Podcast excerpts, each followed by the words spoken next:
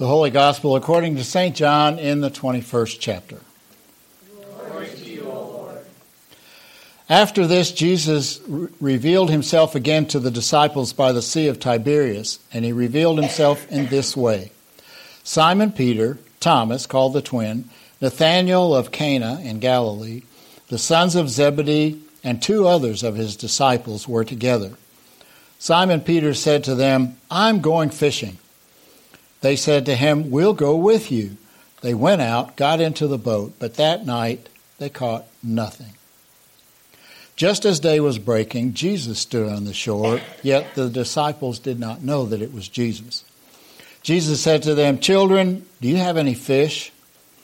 They answered him, No. He said to them, Cast the net on the right side of the boat, and you'll find some. So they cast it, and now they were not able to haul it in because of the quantity of fish. That disciple whom Jesus loved, therefore, said to Peter, It is the Lord. When Simon Peter heard that it was the Lord, he put on his outer garment, for he was stripped for work, and threw himself into the sea. The other disciples came in the boat, dragging the net full of fish, for they were not far from the land, about a hundred yards off.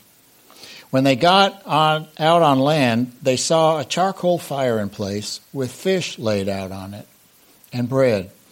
Jesus said to them, Bring some of the fish that you have just caught. So Simon Peter went aboard and hauled the net ashore, full of large fish, 153 of them. And although there were so many, the net was not torn. Jesus said to them, Come and have breakfast. Now, none of the disciples dared ask him, Who are you? They knew it was the Lord. So Jesus came and took the bread and gave it to them, and so with the fish. This was now the third time that Jesus was revealed to the disciples after he was raised from the dead.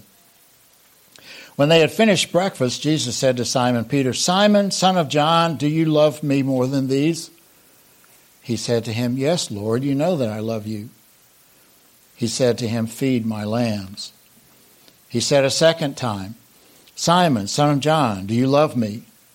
He said to him, Yes, Lord, you know that I love you.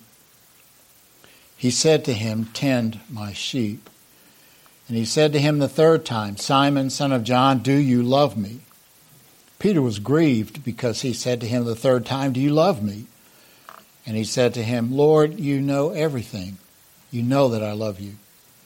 And Jesus said to him, Feed my sheep. Truly, truly, I say to you, when you were young, you used to dress yourself and walk wherever you wanted. But when you are old, you will stretch out your hands, and another will dress you and carry you where you do not want to go. This he said to show by what kind of death he was to glorify God. And after saying this, he said to him, Follow me. This is the gospel of the Lord.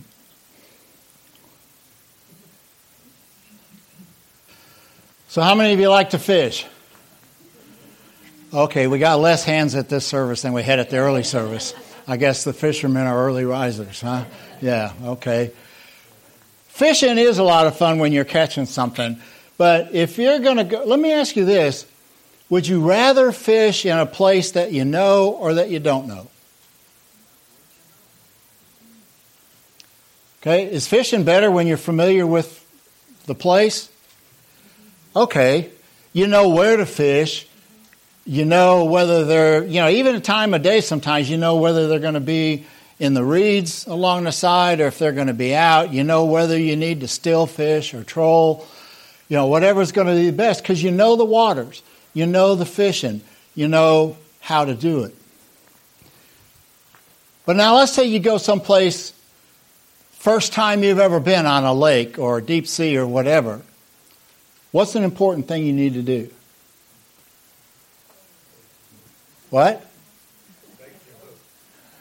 yeah, but if you're in a strange place, what's the first thing you need to do? Either get a guide or ask somebody where the good fishing is.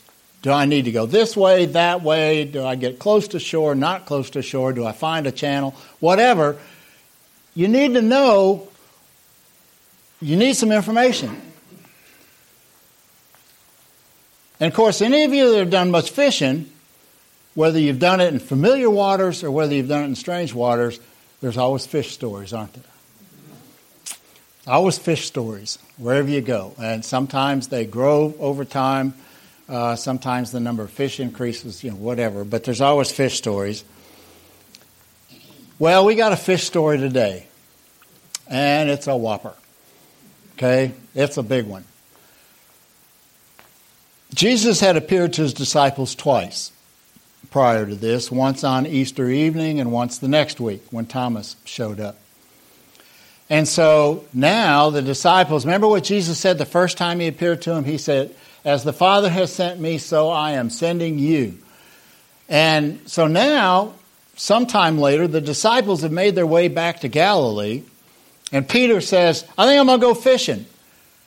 And the others said, and there's about half the group there, the others said, All right, well, we're going to go with you. So they went out fishing, and you heard the story. They're fishing all night long and didn't catch anything. Now, you got to realize these are seasoned fishermen. Maybe a couple of them are along for the ride, but most of them they're seasoned fishermen. They've been doing this all their lives. They made their living doing this. They knew what fishing was like.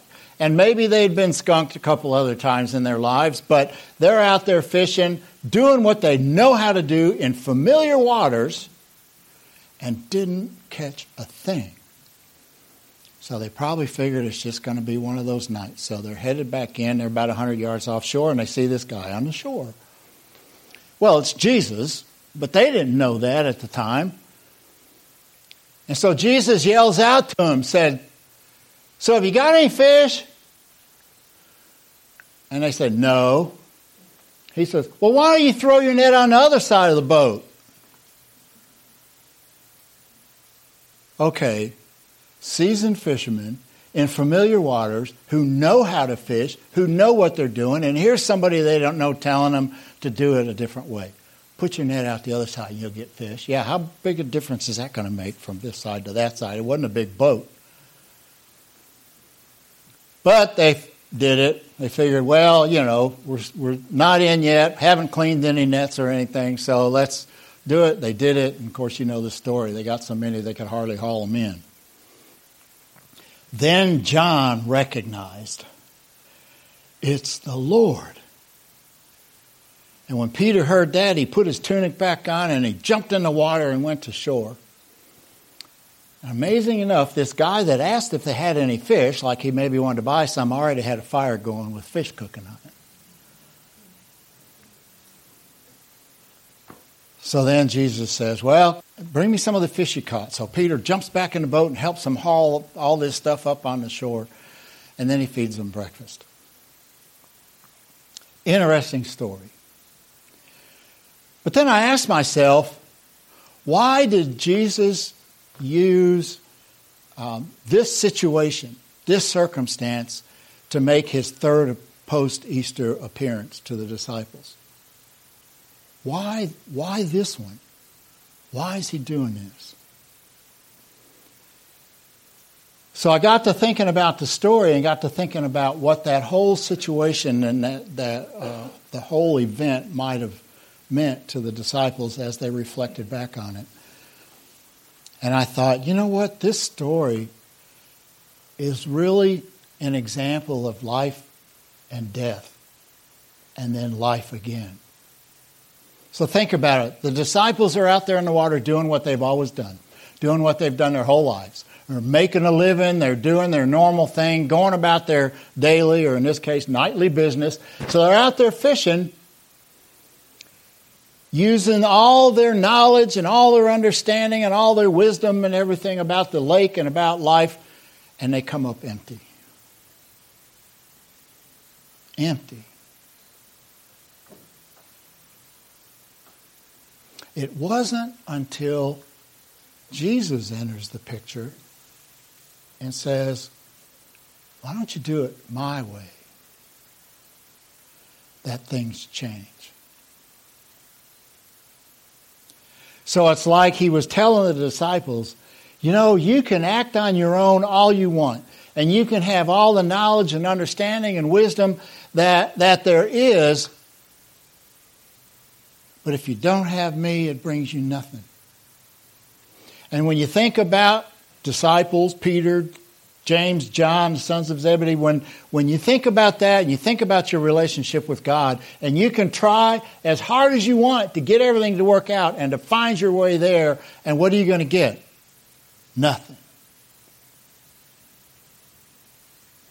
But with me, you're going to get something.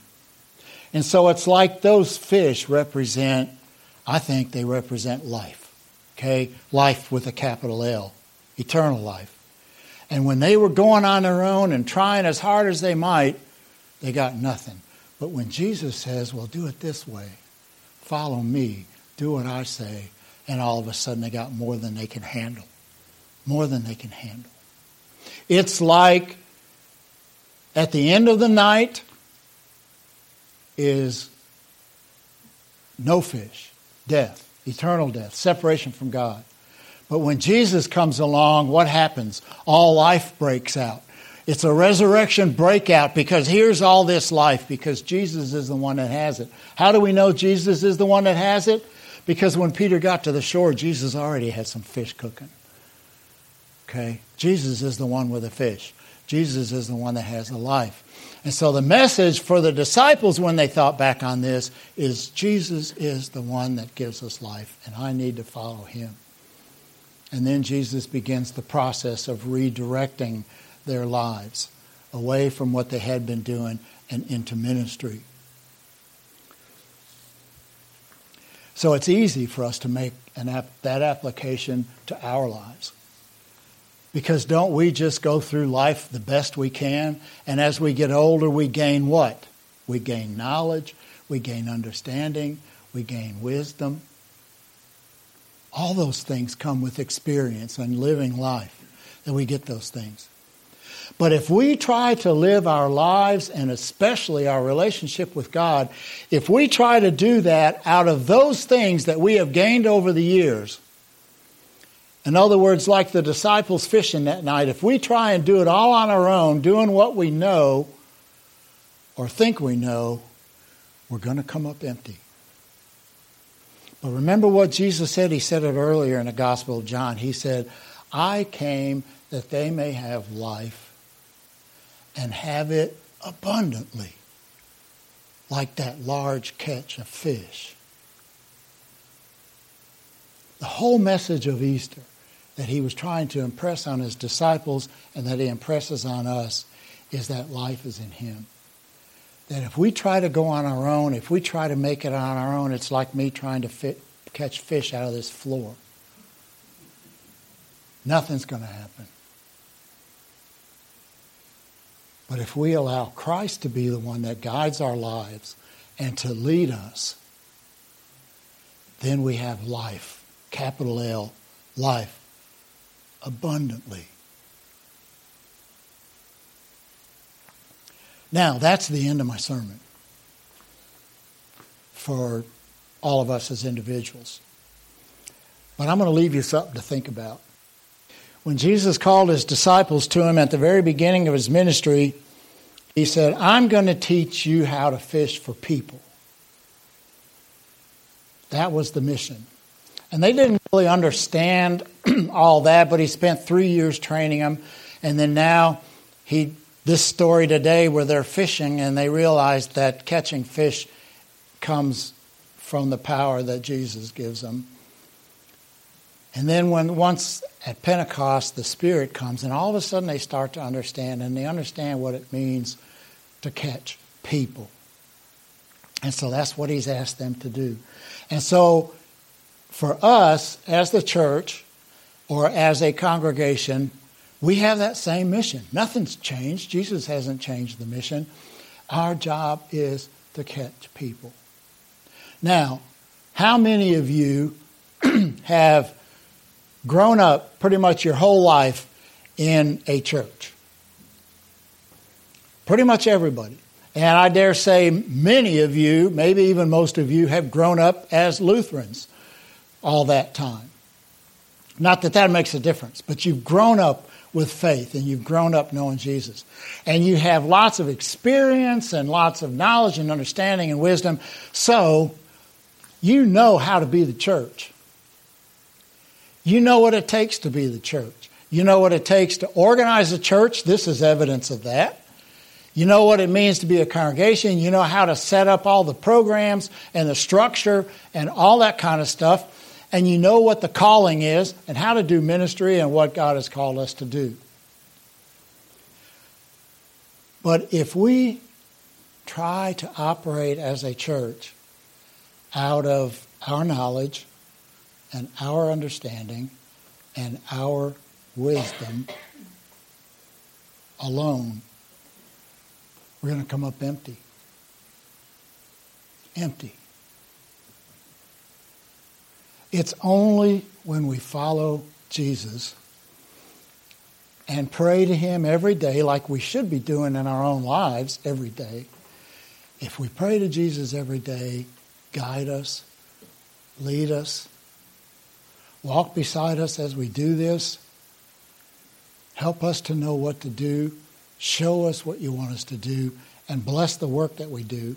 it's only when we do that that the work will be blessed.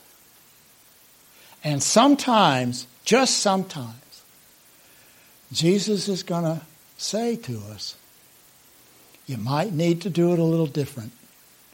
You might need to throw your net out the other side of the boat from what you think you ought to be doing.